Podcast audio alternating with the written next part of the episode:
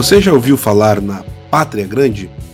Sejam todos muito bem-vindos aqui ao seu momento Red Pill, o seu informativo semanal contra a loucura revolucionária. Eu sou Paulo Henrique Araújo e é um grande prazer estar aqui com vocês. E quero aqui começar já dando bom dia para quem é do dia, boa tarde para quem é da tarde, boa noite para quem é da noite e boa madrugada para quem está preparado para o próximo apocalipse zumbi. Bom, meus caros, hoje eu vou aqui abordar o tema que tomou a semana no Brasil, né, que foi a visita de Nicolás Maduro, primeiramente depois de 12 presidentes da América Latina, aqui ao Brasil. E esse ponto é, eu vou analisar sobre diversos aspectos e em ordem cronológica, e abordar aqui principalmente a questão da pátria grande. Né? Muito se fala ultimamente sobre isso, principalmente nas frentes da esquerda, mas não há aí um ponto de análise mais profundo do que realmente está por trás, do que seria essa pátria grande, sendo que ela está sendo construída, ou pelo menos tentando aí, é, ser construída na frente dos nossos olhos, ou melhor dizendo, bem na nossa fuça. Bom, é, um ponto que eu quero já chamar a atenção aqui, pessoal, é que é da gravidade do que aconteceu essa semana. Ela é grave por vários motivos que nós vamos é, observar aqui. Mas o que eu gostaria de chamar a atenção, já logo de cara, é a importância de não deixar que esse assunto vire uma hashtag do dia que na semana que vem ninguém mais lembre disso e fique preso na próxima é, polêmica de corredor. Porque se é possível entender aonde vai rumar um governo de esquerda, um governo do PT no Brasil, é, é aquela coisa. É, nós precisamos cada vez mais estar atentos, cada vez mais estar observando as ações geopolíticas que envolvem o PT. Foi assim no primeiro e no segundo e no terceiro mandato deles, principalmente nos dois primeiros do Lula, está sendo assim agora. E é isso que vai ditar o ritmo, o caminho e até mesmo as dificuldades que nós iremos enfrentar. Então, eu quero começar aqui né, falando da própria segunda-feira, porque nós recebemos no domingo à noite Nicolás Maduro em um voo da Conviasa chegando aqui ao nosso país. E nesse voo ele desceu recebendo honras de Estado e foi ali, né, cumprimentado em continência pelas Forças Armadas do Brasil. Sim, aquilo que o professor Olavo de Carvalho sempre alertou aos próprios militares, ainda nos anos 90, se cumpriu vocês irão bater continência para comunistas. Né? Lógico que anteriormente isso já tinha acontecido até mesmo com ministros comunistas da defesa que nós tivemos. Mas agora, um ditador sanguinário veio ao Brasil e os nossos militares estavam lá batendo continência para eles. Isso é uma vergonha, como diria aí Boris Kazoy. Agora, o que, que nós temos de comum nisso? Há um teatro programado para esse tipo de festividade em torno da imagem de Nicolás Maduro. E isso já aconteceu em duas outras oportunidades. E as duas outras oportunidades que nós tivemos foram em reuniões da CELAC. Sempre que Maduro ele surge e aparece para reuniões ampliadas como essa, ele sempre é recebido com muito festejo pelos anfitriões que compactuam da sua ditadura. E aqui eu quero chamar a atenção para a reunião da CELAC no México, tá, que aconteceu no ano passado, e também para a reunião do, na CELAC na Argentina. Em ambos os casos, Nicolás Maduro foi muito festejado. A sua imagem foi muito aprazível para os organizadores. E o que, que nós observamos é uma tentativa de seus principais aliados colocarem ali uma chancela de que Maduro, para que Maduro seja aceito, para mostrar ao mundo que ele não é um ditador, que ele é um ditador moderno, parafraseando comentaristas aí da Globo News. Feito isso, Lula, antes mesmo de começar a entrevista, fez questão de falar informalmente para a imprensa: olha só, vocês falaram que o Maduro é um homem mau, ele é uma pessoa normal, olha Maduro aqui. Né? O que cheira, chega a ser pitoresco. Mas Lula ele fez questão de chancelar o Maduro como líder legítimo e elencou vários escárnios à comunidade internacional Diplomaticamente foi péssimo em vários pontos o que ele fez. E eu quero colocar aqui dois pontos, né, dois dos principais pontos que ele trouxe naquela coletiva na segunda-feira e desmistificar um pouco do que ele está falando ali. Ele falou que sancionaram Maduro por não gostarem dele.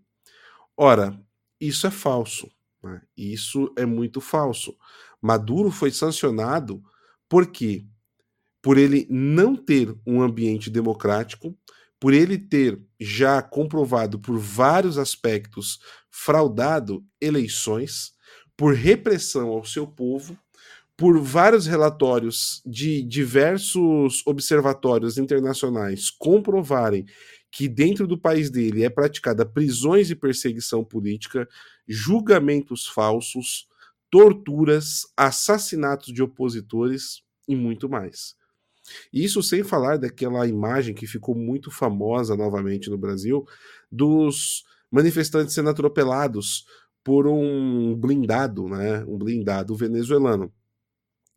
Eu poderia falar aqui, durante pelo menos uma hora, de todos os problemas que existem dentro da Venezuela que levaram o Maduro a ser, a ser sancionado, né? Não somente ele, mas como o governo venezuelano como um todo.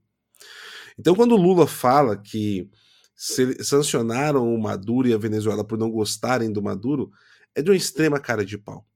É de uma extrema. É de um extremo escárnio com as vítimas e com os milhares, milhares de venezuelanos que estão se refugiando no Brasil e os milhões que estão pelo mundo. Agora, aqui, o que chama mais a atenção nisso tudo é novamente as Forças Armadas Brasileiras, que tem a operação acolhida em Roraima para ajudar a receber esses venezuelanos perseguidos pelo regime. Porém, estão ao mesmo tempo em Brasília batendo continência para o causador de toda essa calamidade. Falta às vezes palavra para descrever o que a gente vê. Agora eu vou tomar um gole de café aqui, meus amigos, porque eu também sou filho de Deus e sem café a gente não tem combustível, né? Hum.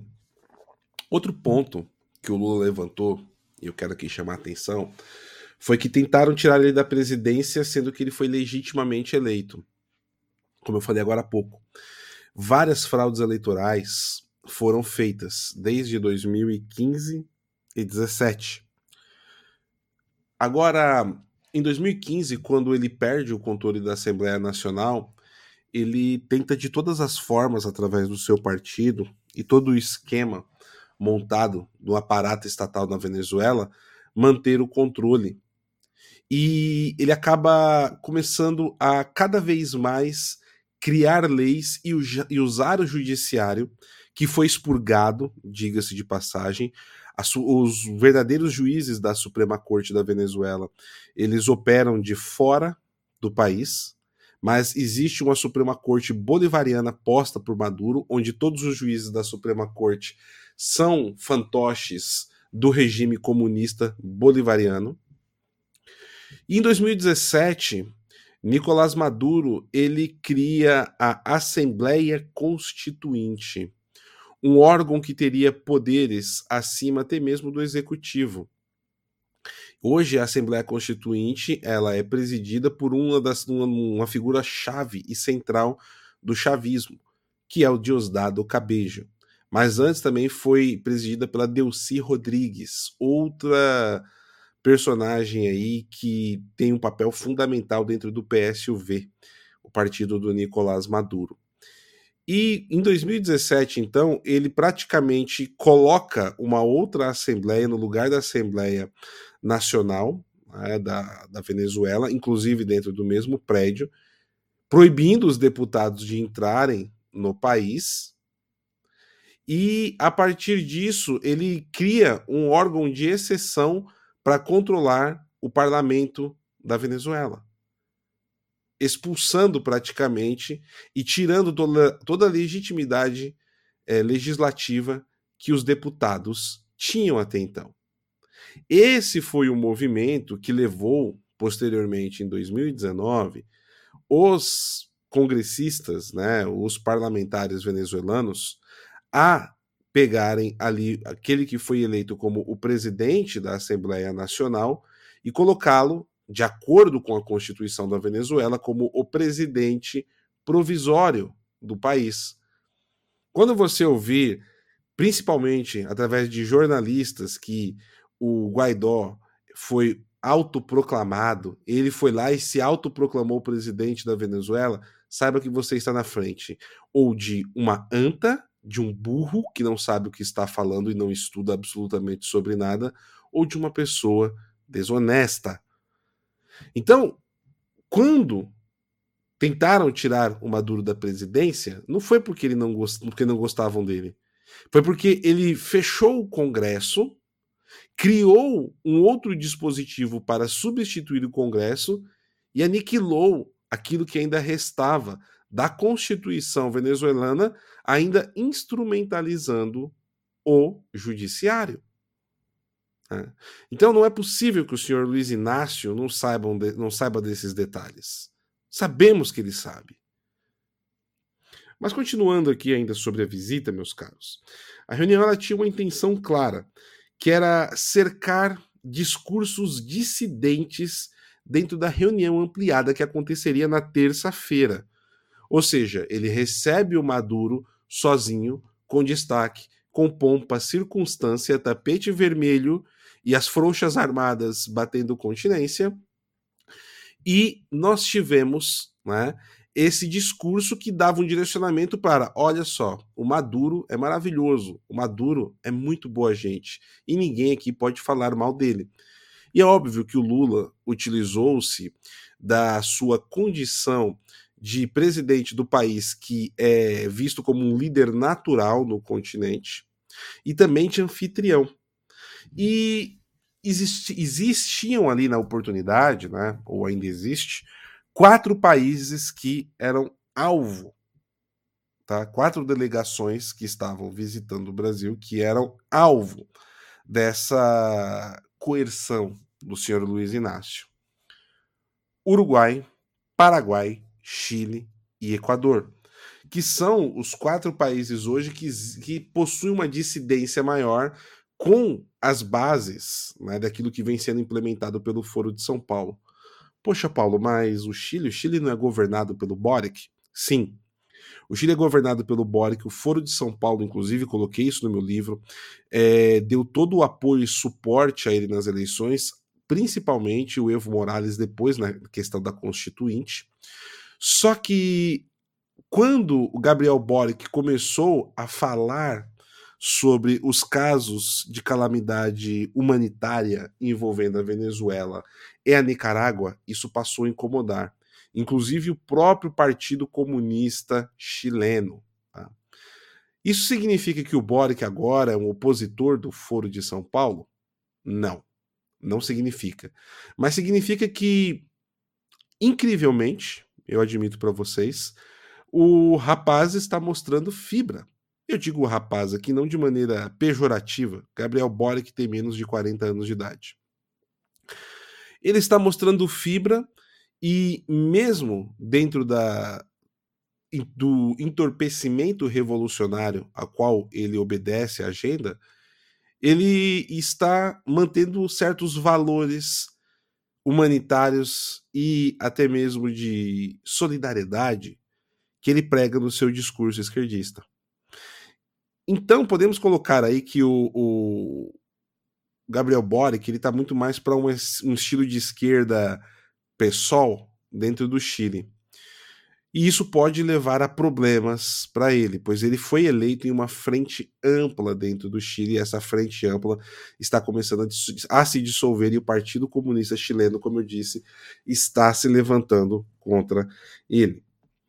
Agora, aqui vem um ponto mais importante. O que seria essa reunião ampliada na terça-feira? Como eu comentei para vocês aqui, é a questão da pátria grande, tá? Essa reunião, ela marcava ali uma tentativa de reativar a Unasul.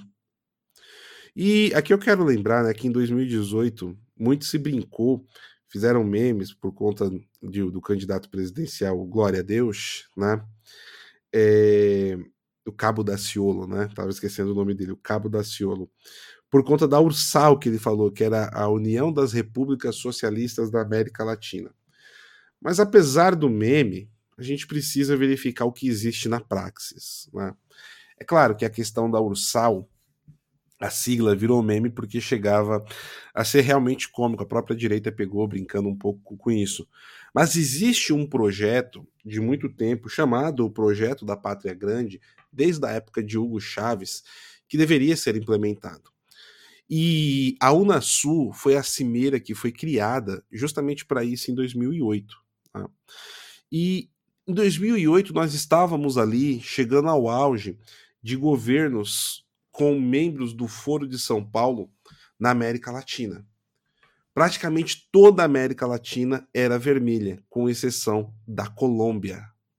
Somente a Colômbia, naquele momento, não estava sob um, um, um partido que era membro do Foro de São Paulo. Só ela não estava. Então, ali, a, a Unasul, ela foi criada com alguns desmembramentos importantes, tá? E espalhados pelo continente. No Equador, que era governado à época pelo hoje foragido da justiça Rafael Correia, foi estabelecida a sede do organismo, a Unasul. Em Cochabamba, na Bolívia, que na época era governada pelo líder cocaleiro e sindicalista o Evo Morales, foi estabelecido o parlamento do bloco da Unasul. Olha só, parlamento. E finalmente em Caracas, na Venezuela, que à época era governada pelo ditador, chefe do cartel dos sóis e figura central do Foro de São Paulo, Hugo Chaves, a sede do Banco da Unasul. Então, pessoal, quando vocês olham, vocês vão se lembrar de uma estrutura aqui muito parecida com a da União Europeia. Né? E hoje, quando nós falamos de União Europeia, nós sabemos aí do tamanho do monstrengo que ela virou, tivemos o Brexit recentemente e tudo mais. Só que a União Europeia não virou esse monstro do dia para a noite. Né?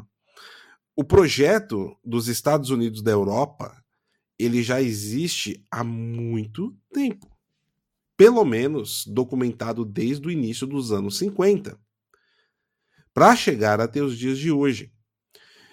E o que nós estamos observando nesse momento é a criação desse bloco que seria o aglutinador da pátria grande e cada vez mais cercearia a soberania nacional dos governos. Isso é um ponto importante. E Lula abriu os festejos que antecipavam essa reunião recebendo um ditador e deixando claro que não aceitariam que se falasse mal ali né, desse ditador. E os governos que não estão completamente alinhados a isso deveriam sentir-se acuados pelo senhor Luiz Inácio, pelo senhor Celso Amorim, pelo cérebro que nunca aparece, José Dirceu. Né?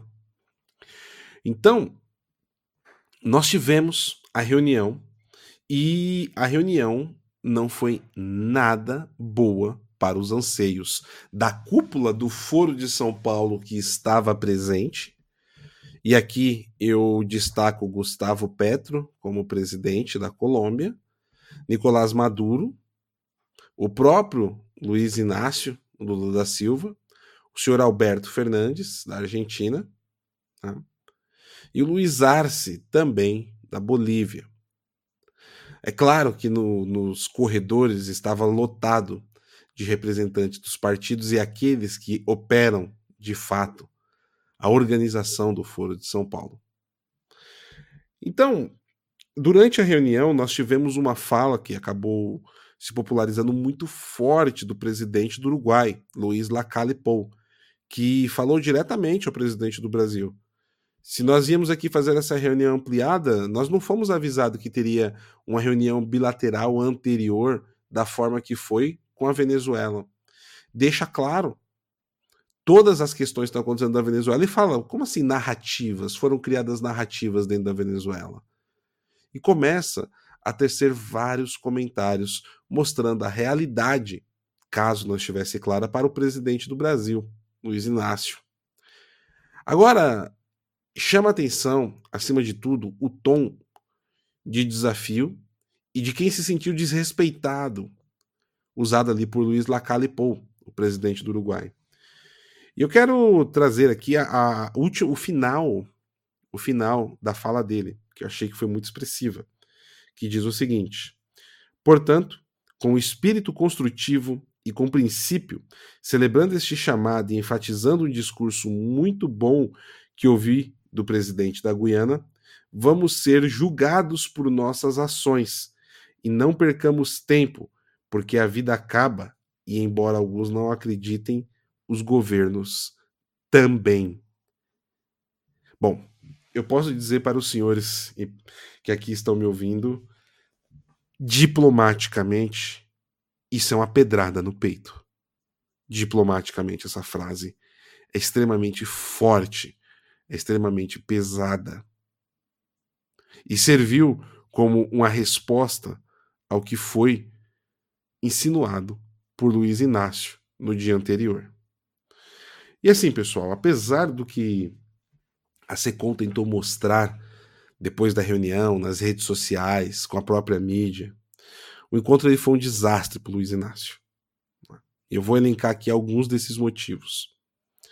O discurso ao lado do Maduro não foi bem visto nos principais países do mundo e também da América Latina. A calúnia e as falsas acusações contra o Reino Unido e os Estados Unidos que ele fez também na segunda-feira repercutiram muito mal no mundo diplomático. Houve um racha e do né, e, como posso colocar assim, um racha e ao mesmo tempo um apoio, né, um, um racha do apoio dentro da própria esquerda brasileira em torno disso. A reunião não trouxe nenhum avanço para a criação da Unasul, e muito menos no documento que foi proposto. E aqui eu quero chamar a atenção que o Luiz Lacalipou, quando ele estava na sua fala, ele falou assim: é, esse documento que daqui para a gente assinar, ele estava citando uma cláusula que fala sobre a questão de direitos humanos e tudo mais. Aí ele fala: pera, assinar não, que nós estamos discutindo para ver se há um consenso, se há uma intenção de assinatura. Ou seja, o Uruguai deixa muito claro que ele não está ali como subserviente aos interesses desse bloco formado pelos países coligados ao Foro de São Paulo. Né? E, acima de tudo, né, a imagem piorou perante o mundo diplomático, porque o Luiz Inácio e o seu desgoverno ele deixou muito claro o alinhamento do Brasil com os principais regimes totalitários do mundo, como China, Irã, Venezuela, Nicarágua, Rússia e as diversas ditaduras africanas. Agora, um ponto importante é que a militância orgânica da esquerda, aquela feita de jovens iludidos pelas mentiras costumeiras do cofundador do Foro de São Paulo, acordou chocada e sem entender o que estava acontecendo. Eu vou terminar aqui com um texto que eu publiquei no meu Twitter na manhã de quarta-feira, 31 de maio de 2023. Abre aspas. Hoje boa tarde, hoje boa parte da esquerda acordou chocada com as últimas 48 horas de Lula foram postos na frente da realidade do que é o movimento revolucionário na prática. Quase é possível ouvir em melodia no fundo a pergunta: Mas nós não éramos os defensores do amor e da justiça, Lula? Mas nós não éramos os defensores do amor e da justiça, Lula? Mas nós não éramos os defensores do amor e da justiça, Lula?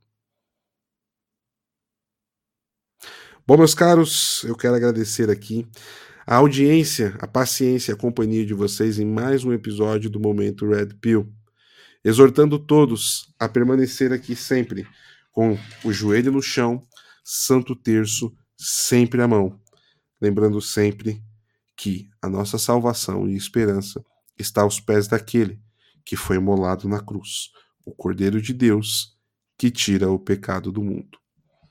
Ó Virgem dolorosíssima, as suas lágrimas derrubaram o império infernal. Fiquem todos com Deus, um forte abraço e até a próxima.